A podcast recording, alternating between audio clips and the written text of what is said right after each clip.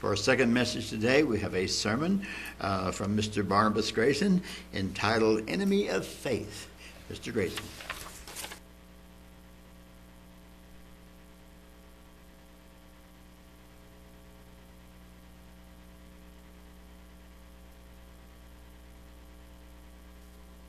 I shall repeat myself. Hello, everyone.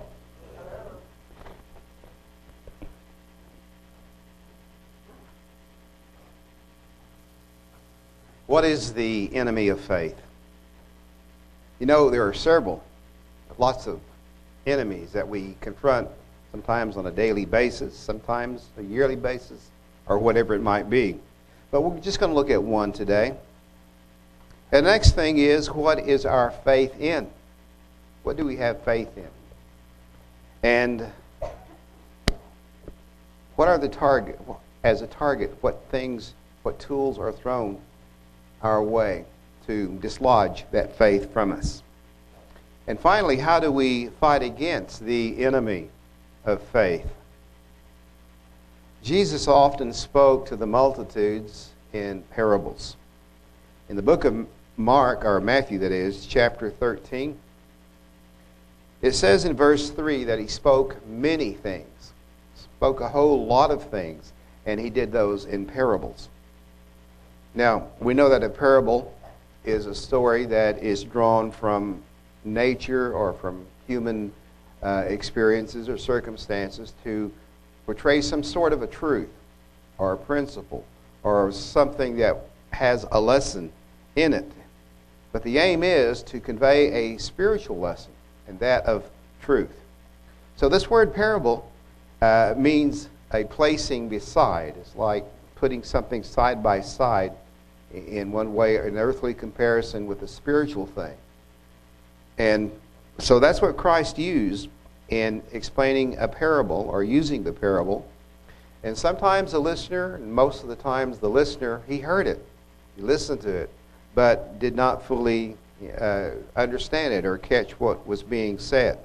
So we see how Jesus spoke parables.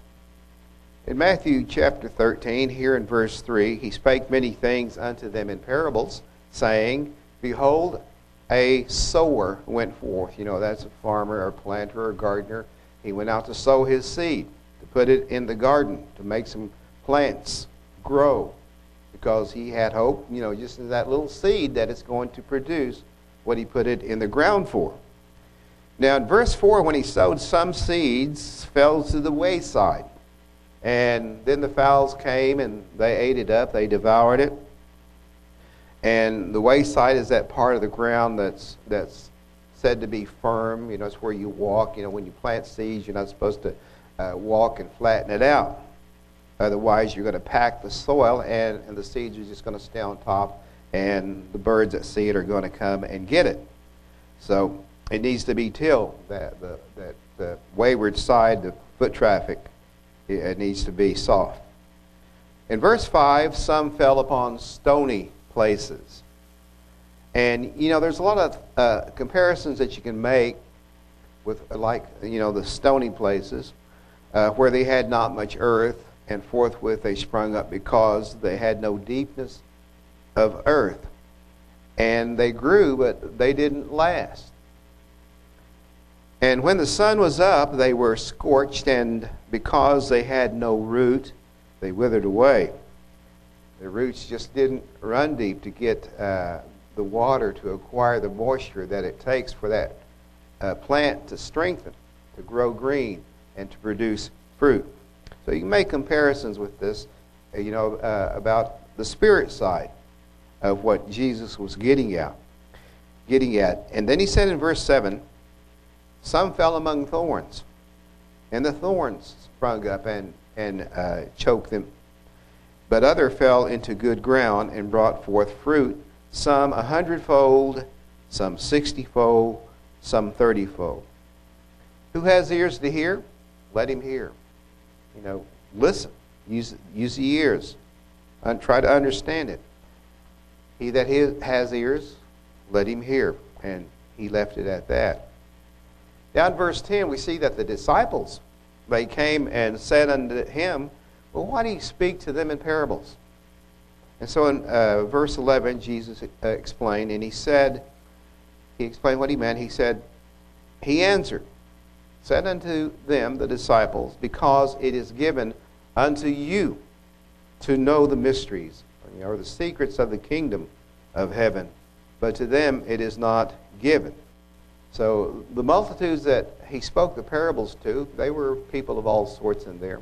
They were the religious leaders, people from uh, different places, and they had different ideas, different ideologies, and they were coming from the Old Testament uh, side of things, expecting the Messiah to come uh, at that time. But Christ was speaking of a time yet to come.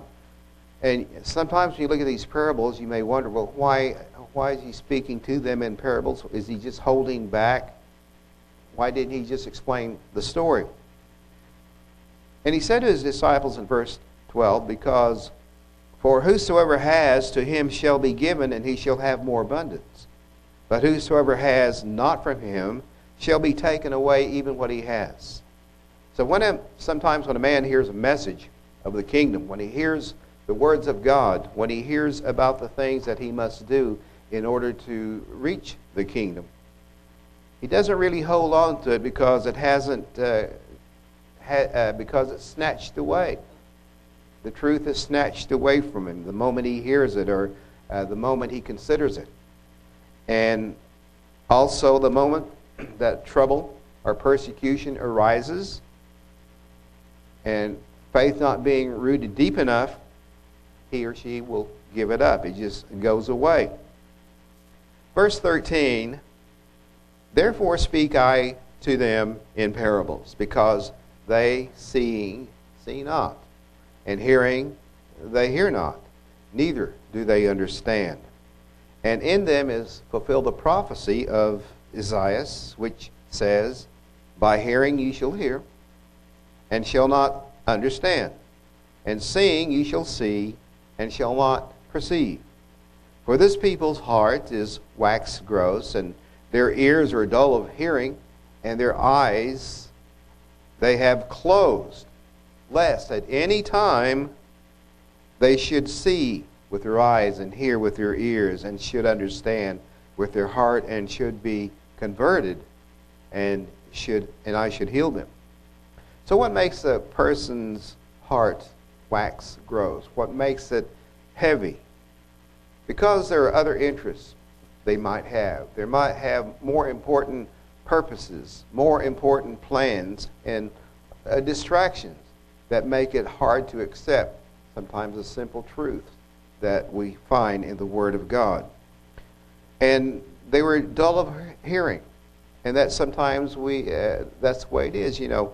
Uh, people are there, they can listen to it, but they put off those words. They're just not ready to receive it. So whatever truth that, uh, that, that is gained, it, it doesn't sink in. Not allowed to sink in for some reason or other because of various deceptions and various uh, doubts. And so they naturally don't understand, or they would be converted, or they would change their hearts, they would change their minds, and they would grow, and they would be healed of their sins. Verse 16, but blessed are your eyes, for they see, and your ears, for they hear. So those words are to all of us that we are blessed with an understanding because we're able to see, because we're able to understand.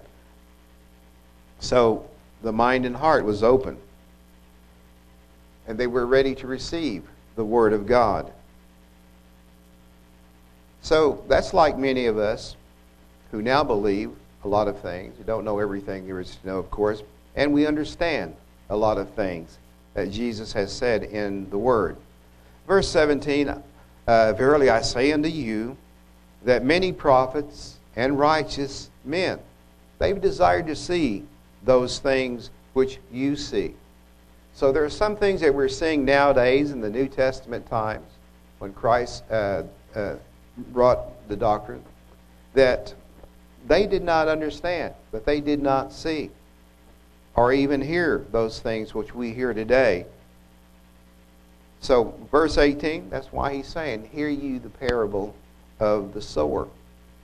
The seed's going to be planted, but some, for some, it's not going to grow. Now, verse 19, when anyone hears the word of the kingdom and understands, and they don't understand it uh, at all or not, then comes the wicked one. And he catches away that which was sown in his heart. And this is he which receives seed by the, the wayside. So Jesus is explaining these parables to the disciples. And this is uh, he which receives seed by the wayside.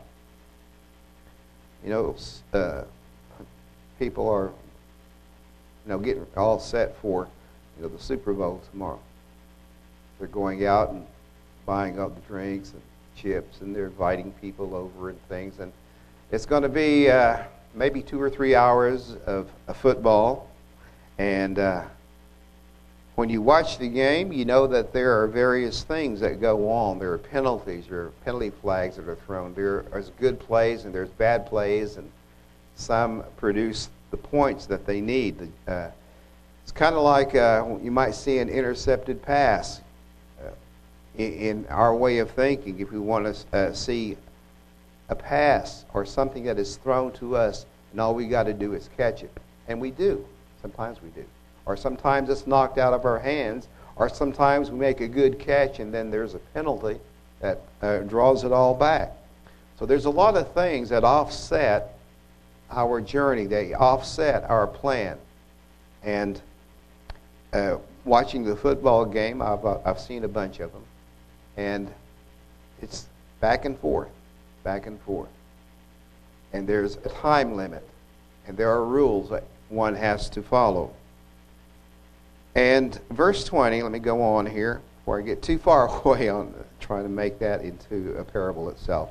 But verse 20, but he that receives the seed, uh, the seed into stony places, the same as he that hears the words and anon with joy receives it. How did we receive the word when we first heard it?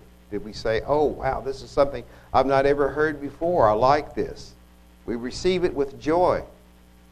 We used to think, well, maybe the kingdom, the heaven, uh, we're going to go to heaven up in the sky. But now we know that the kingdom is coming to earth. And the scriptures prove it. And so with joy we receive it. However, verse 21 Yet has he not rooted himself, but he endures for a while.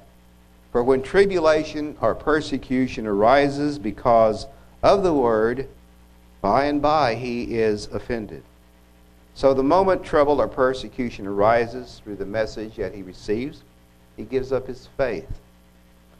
And maybe the person shares what he has learned, but someone contends with him, oh, that's not true.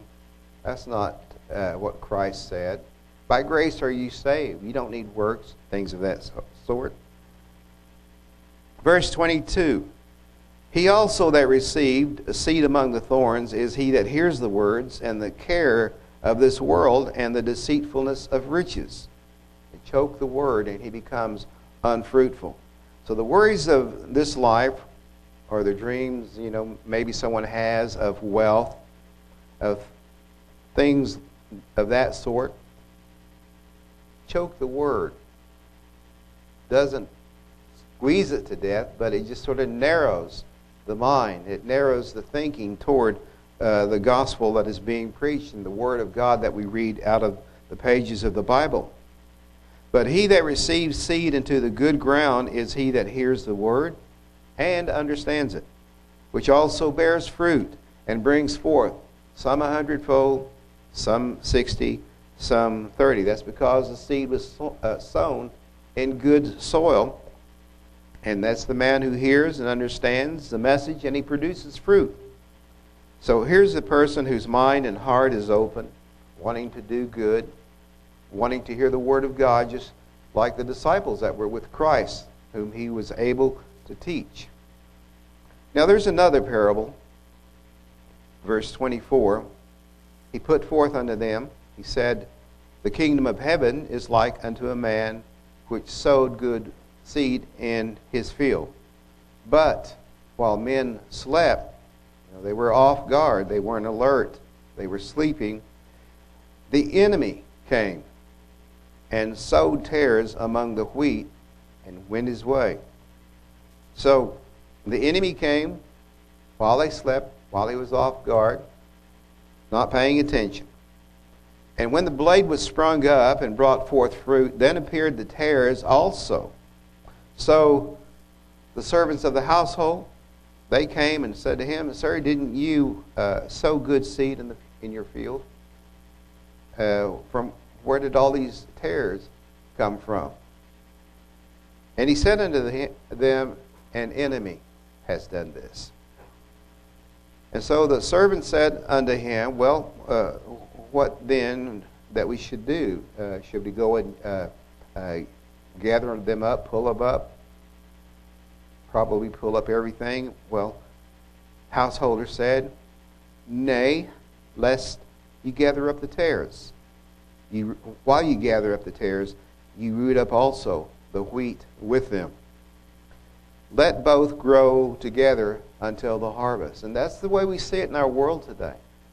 There are tares and there are uh, the plants that has been planted with good seed, and they're growing together, and it's going to be that way until the end uh, of the age. But gather you until the harvest, and in the time of harvest, I will say to the reapers, you know, the angels that are going to come, gather you together first the tares and bind them in bundles to burn them. So there's judgment coming. But gather the wheat into my barn. So as we look at these parables, there's many, but these parables we gleaned that uh, often they concern the kingdom of God that is coming. And they tell about a sower who came to plant the seeds of the gospel of the kingdom. And they tell also about the resistance and acceptance of that message. And they tell of an enemy that is out to uproot the growth of faith. So Jesus is teaching his disciples about the plan of God, you know, that is, and also teaching them uh, instruction, giving them uh, wisdom, giving them knowledge, because when he's gone, they will be doing the teaching. They will be, uh, be passing on parables like these about the kingdom of God, but probably in a more direct way. But the enemy of faith that we see is doubt when the Son of Man comes is, is, is a, a question. Luke 18 8. When the Son of Man comes, shall he find faith on the earth? So the enemy of faith is doubt, it's unbelief, and it's, uh, and it's uh, questions and uncertainty. And doubt is a tool of Satan. He inspires it, he causes it, because he is the unseen prince of the power of the air. So it's like he just is all around in various ways. And one thing he does is he makes society believe that Satan is not real, that he's not the cause of it, that he has no influence in, in what happens in society. Revelation 12, 12 tells us that the devil is come down unto you, having great wrath, because he knows that he has but a short time. He's in a hurry to do his, his work because he knows what the end is going to be. But he wants to take as many people, as many faithful especially, take them down with him. Uh, in uh, Revelation 12 9, we see where the dragon was cast out, called the old serpent, called the devil, and Satan. All those names that apply to him, which deceives the whole world. So we know that he's also a deceiver. He was cast out into the earth, and his angels were cast out with him. So he uses other tools also, like lying, like deception. But we don't need to fear him. But we do need to be aware of his devices and have confidence toward God with our lives in line with his will and his plan.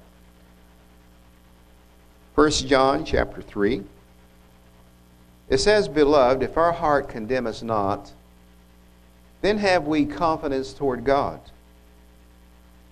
to know that we are doing the best we can to live up to the standards of being a Christian through prayer, through study, following after faith, hope, and love. We are confident of being near to God in that way. Draw near to God, and He will draw near to you. And whatsoever, verse 22. And whatsoever we ask, we receive of him. Because we keep his commandments and do those things that are pleasing in his sight.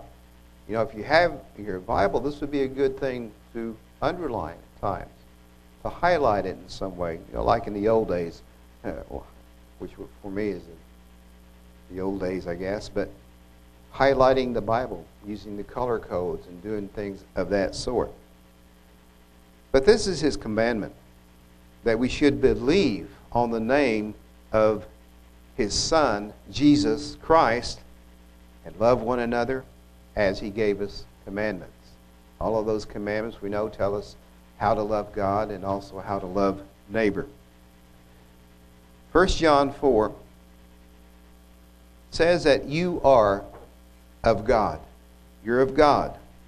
But verse 1, believe, uh, beloved, Believe not every spirit, but try the spirits, whether they are of God, because many false prophets are gone out into the world.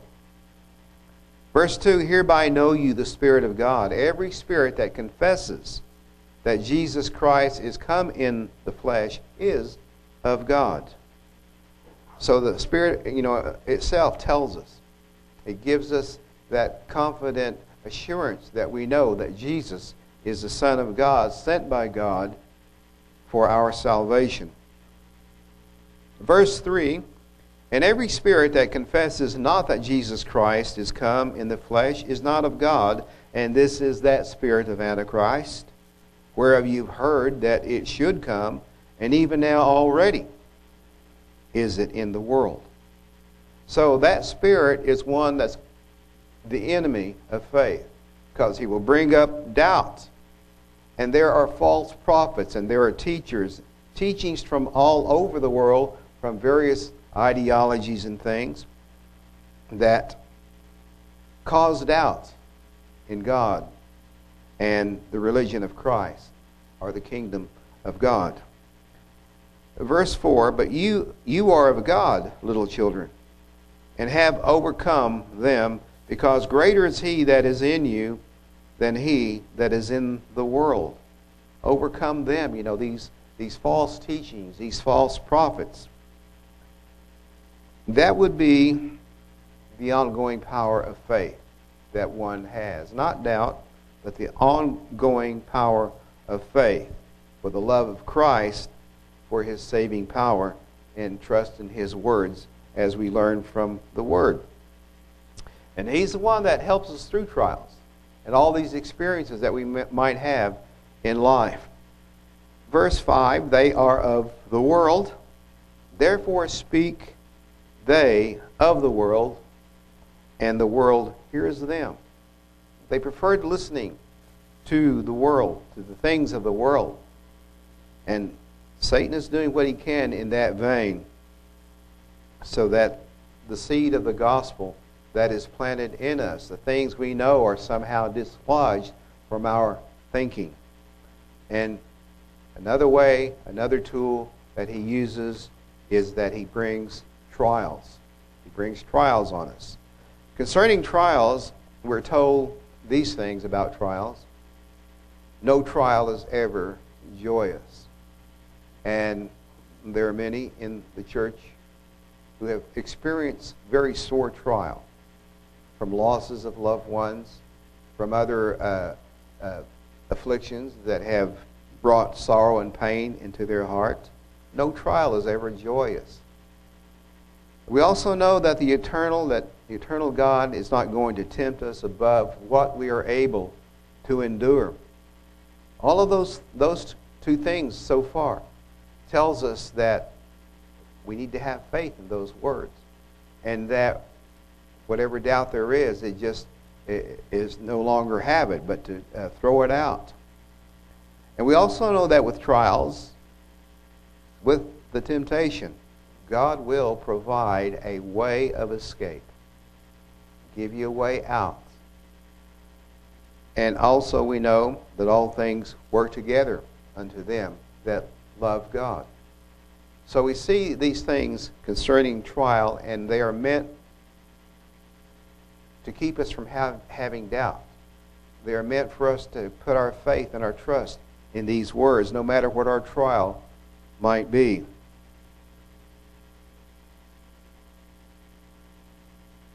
In some of us, we know that there are trials that are still ongoing. It seems like they, they'll never end. So there are some here who can tell us of their experiences that they weren't the trials weren't easy, they weren't joyous, but they have come to this time. Of course, they knew this. Uh, 1 Peter 1 tells us about trial that the trial of your faith, being much more precious than of gold that perishes, though it be tried with fire, might be found unto praise and honor and glory at the appearing of Jesus Christ. So that, tri- that trial, more precious, might be found unto praise and honor and glory. So all the things that we might be going through at this time is going to be found unto praise and honor and glory at the appearing of Jesus Christ. Verse 8 Whom having not seen you love, in whom though now you see him not, yet believing, you rejoice with joy unspeakable and full of glory. Kind of like that flight plan where you know your destination, and you know the way to get there, and you depend upon a lot of things that are around you to get you safely there, knowing that in the end, there's going to be joy unspeakable, unspeakable at some point. It's kind of like that light at the end of the tunnel. It's like when the finish line is crossed, you know, that one can rejoice and, and say they made it. Not only in this life, you know, there's some trials that we experience that do come, come to a point where it is uh, taken care of. But more so is life in the life that is to come. So one of the questions sometimes that might throw doubt at us in this life is, well, why does God allow trials?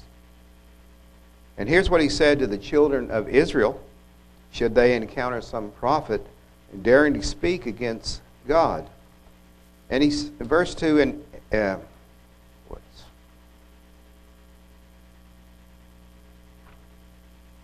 I don't have reference to that scripture, but he said that the sign or the, uh, about a prophet speaking something that's supposed to come to pass. And he says, And the sign or the wonder does come to pass, whereof he spoke unto thee, saying, Let us go after other gods which you have not known, and let us serve them. Don't hearken unto the words of that, of that prophet. Because he's obviously saying there is uh, other gods which they have not known. And he's saying, let's serve them. Or that dreamer of dreams for the Lord your God. Reason for trial? For the Lord your God, he allows them. For the Lord your God proves you. To know whether you love the Lord with all your heart and with all your soul. So these trials or tests, or some may see them as examinations about what we know and believe in. But you know, God already knows us inside and out. He knows what we have need of even before we ask Him. And He knows He won't test us above what we are able. And they can be scary, they can make us afraid. He knows us, He knows what we're able to endure. But the aim, of course, is for us when we have a trial is, you know, to pass them, to get through them. And no person or a Christian is immune to the trials that might cause us doubts. So every young person, young or old, child or adult, is going to have them. And when we have them, we have an escape route that is through prayer and faith. I was telling Carolyn about, I know some of you have wondered, you know, about uh, uh, the stroke that I had. And, uh, of course, you never, you always think things like that aren't going to happen. You're not going to have a heart attack. You're not going to have a stroke. You're not going to get sick. But then comes that day when, you know, reality uh, does uh, uh, come to you.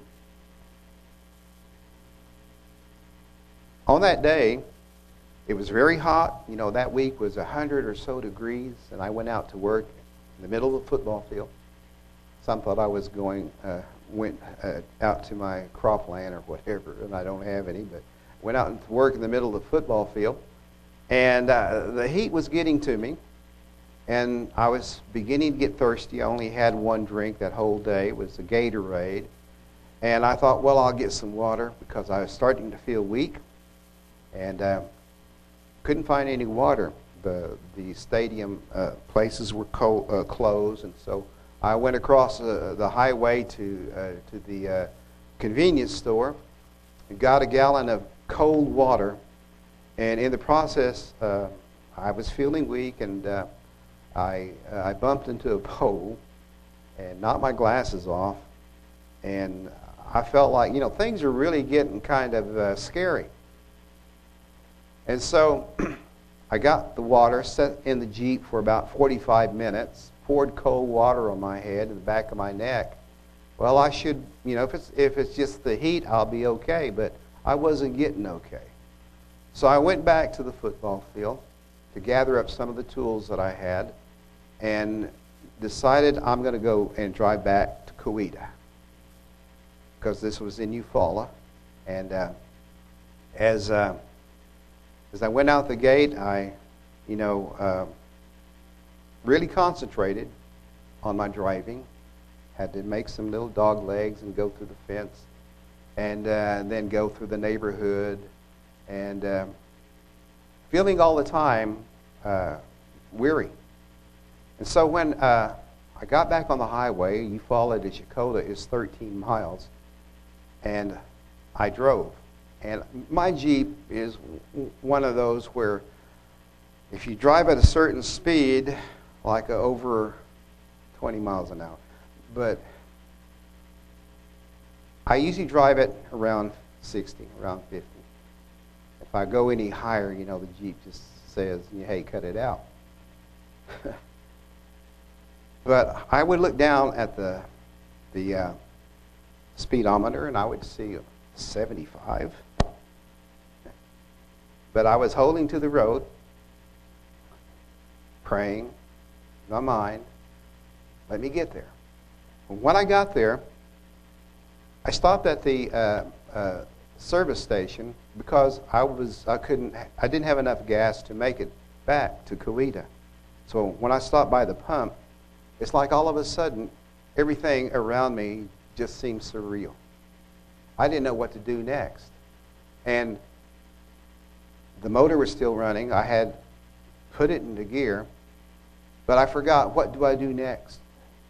I just lost all sense of where I was and what I should be doing. And I knew that I just couldn't remember if you ever, well, what am I here for? I would look to my right, grabbing over something, but there was nothing there. I was trying to grab something maybe something will wake me up. So, uh, you know, God help me.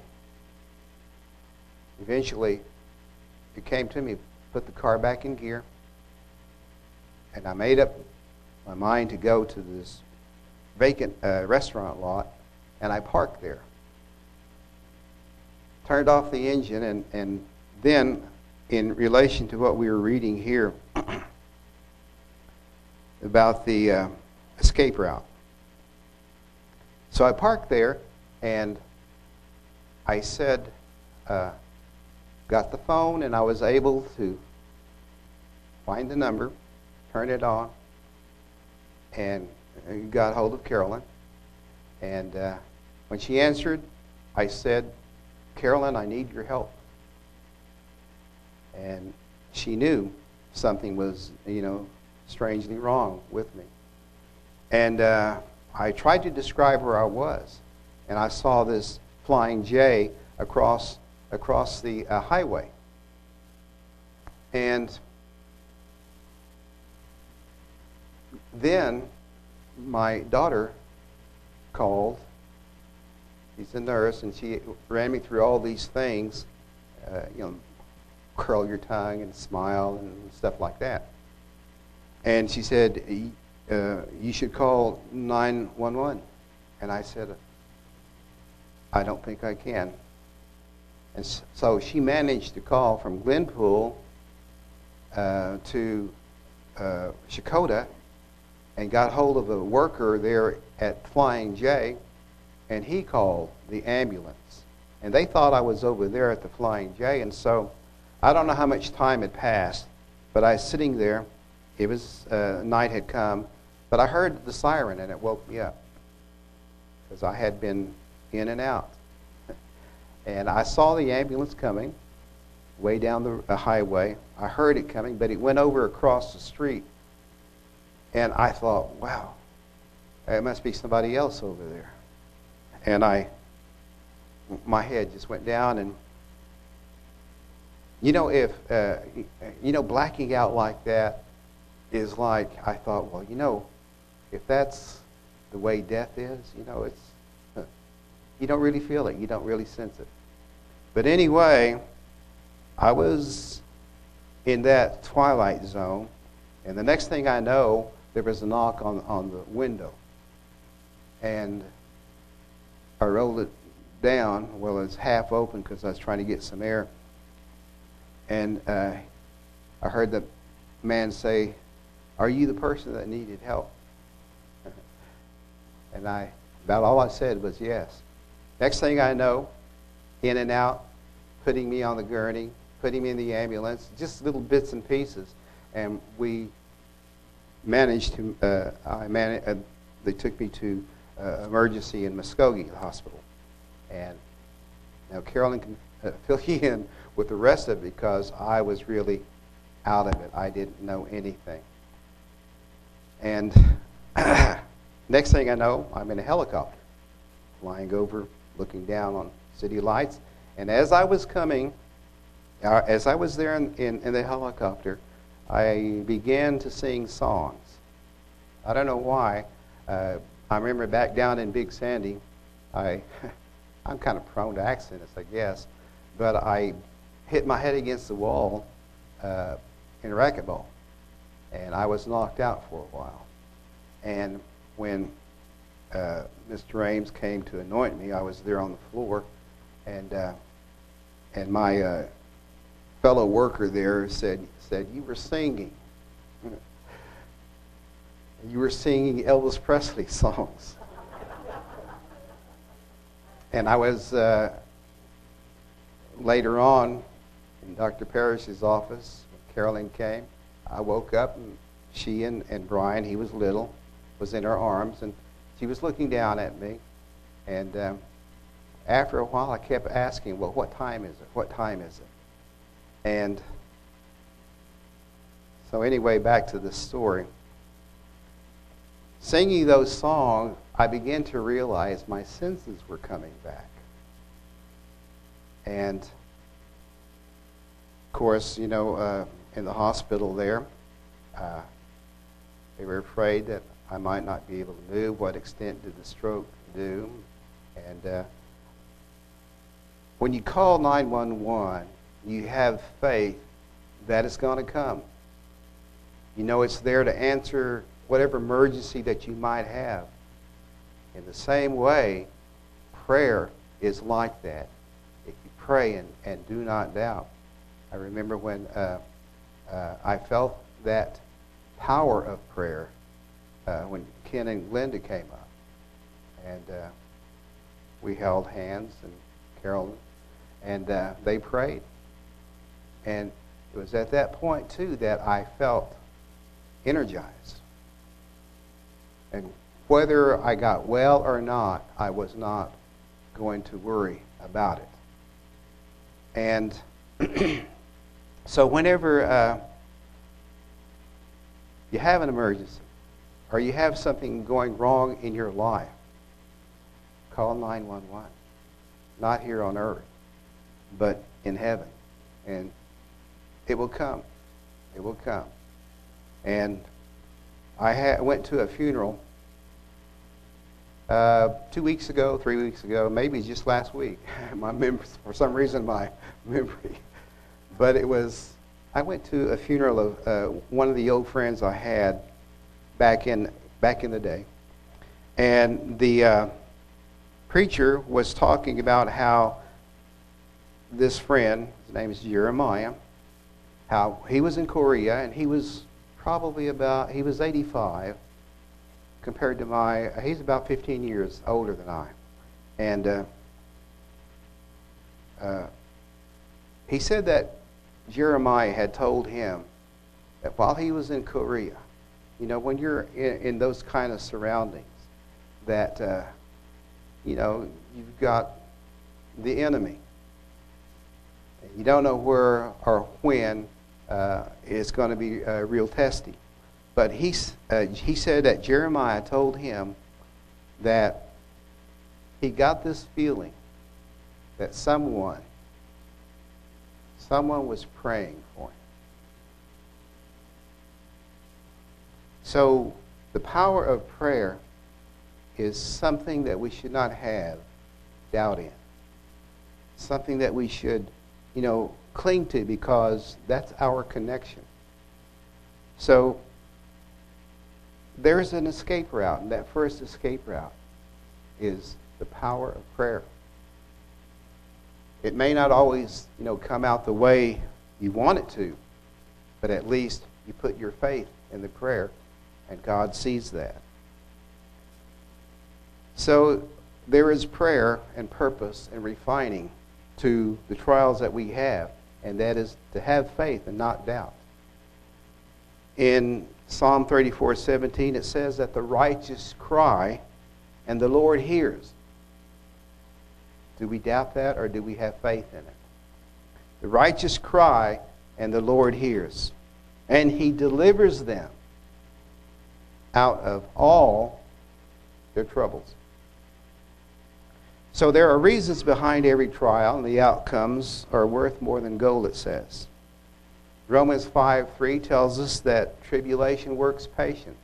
You know, you have to wait sometimes, like waiting on uh, hospital care and things of that sort. But then at the end, we, look, we can look back and we can say where it says in Psalm 66:10, "For you, O God, have proved us." You have tried us as silver is tried. So trials prove us and they refine us. In the refining of silver, you know, it's first dug from the earth. There are other minerals or other things that are in it. It's found mixed along with other earthly material and compounds. That slag then has to be separated, and that is through great heat. You know, sometimes through a, you know a real fiery furnace. And it's a step by step process that takes time and the know how to extract the silver, pure silver. So we trust God to do all that, and He takes that trial in order to make us more precious. And it's that trial of faith. So, in another vein, we see where the Apostle Peter said that the trial of your faith being much more precious than of gold that perishes, though it be tried with fire, might be found unto praise and honor at the glory at the glory at the appearing of Jesus Christ. We can read of the trial of Job, and we see in verse 6 there was a day when the sons of God, that is, you know, the angels, they came to present themselves before the Lord, and Satan came also among them. And the Lord said to Satan, Whence comest thou? Why are you here? Where did you come from? Satan answered the Lord, said, From going to and fro in the earth, and from walking up and down in it. So this evil being was doing his thing, like a lion, seeking whom he may devour. Because we know that Satan is an accuser. And he came with a charge. And he, for he found righteous Job, as he might find any Christian who's really doing their best to obey the Word of God. He found Job uh, just a tough nut to crack. So the Lord said unto Satan, Have you considered my servant Job, that there is none like him in the earth, and a perfect and an upright man, one that fears God and eschews evil? in a way, that's what we're doing to the best of our ability with the help of the Spirit of God.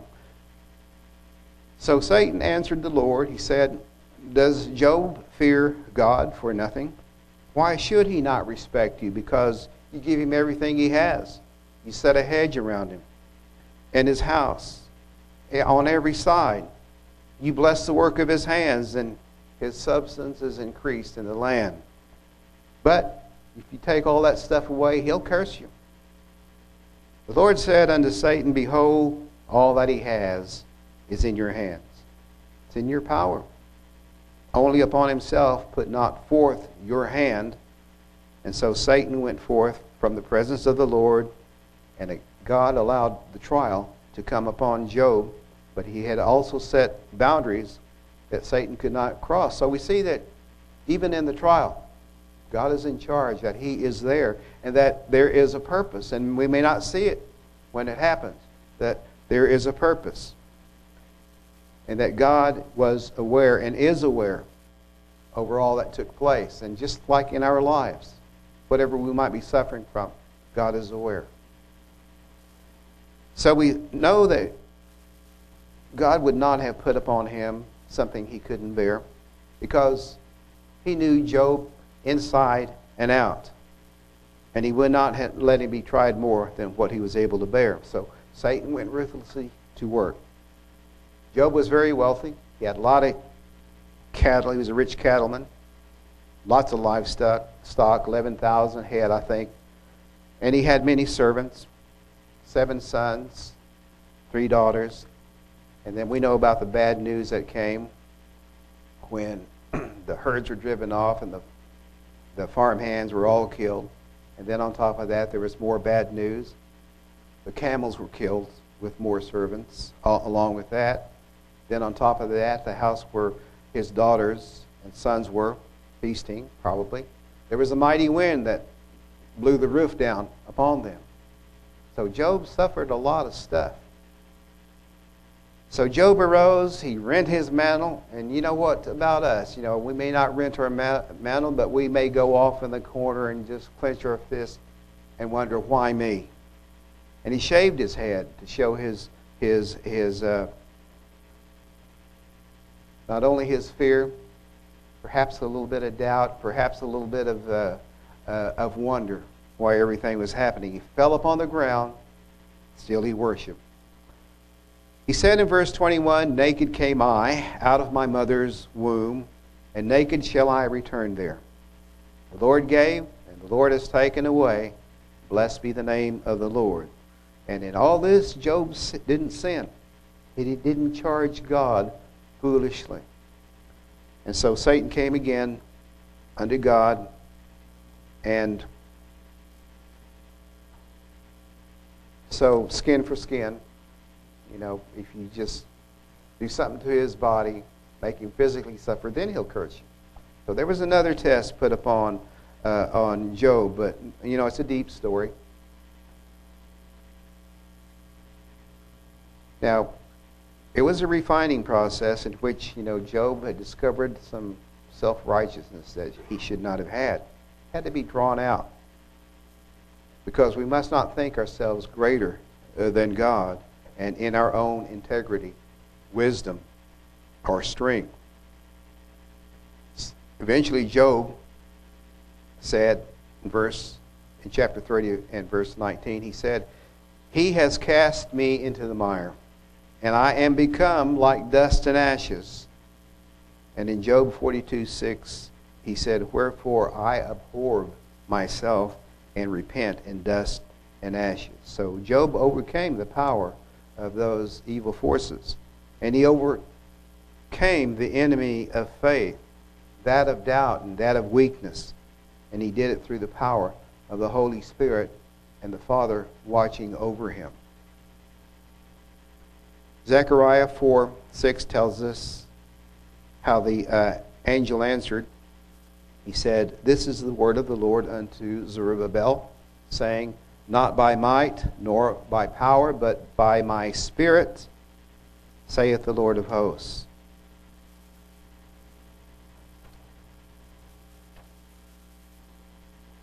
In the book of James, which was referenced earlier, it says, Behold, we count them happy which endure. You've heard of the patience of Job. So uh, James is telling about the patience of Job. And that's when you're going through a trial, it does take patience. Might last a long time, as though there might not be an end. And have seen the end of the Lord, that the Lord is very pitiful and of tender mercy. I'm not going to be able to finish the rest uh, of this, but uh, maybe some other time. So, I, just to conclude with this, that we must be strong in, in the word of the Lord, and like Sean referenced, to put on the whole armor of God. So, we fight a spiritual battle. Proverbs says that two is better than one. You know, physically, we have mates, we have maybe a close friend uh, to share trials with. We have a church body to share trials with and you know prayer and concern and things of that sort. But we are never alone. Never alone. And as Jesus said, take my yoke upon you for it's light, cast all your care upon me.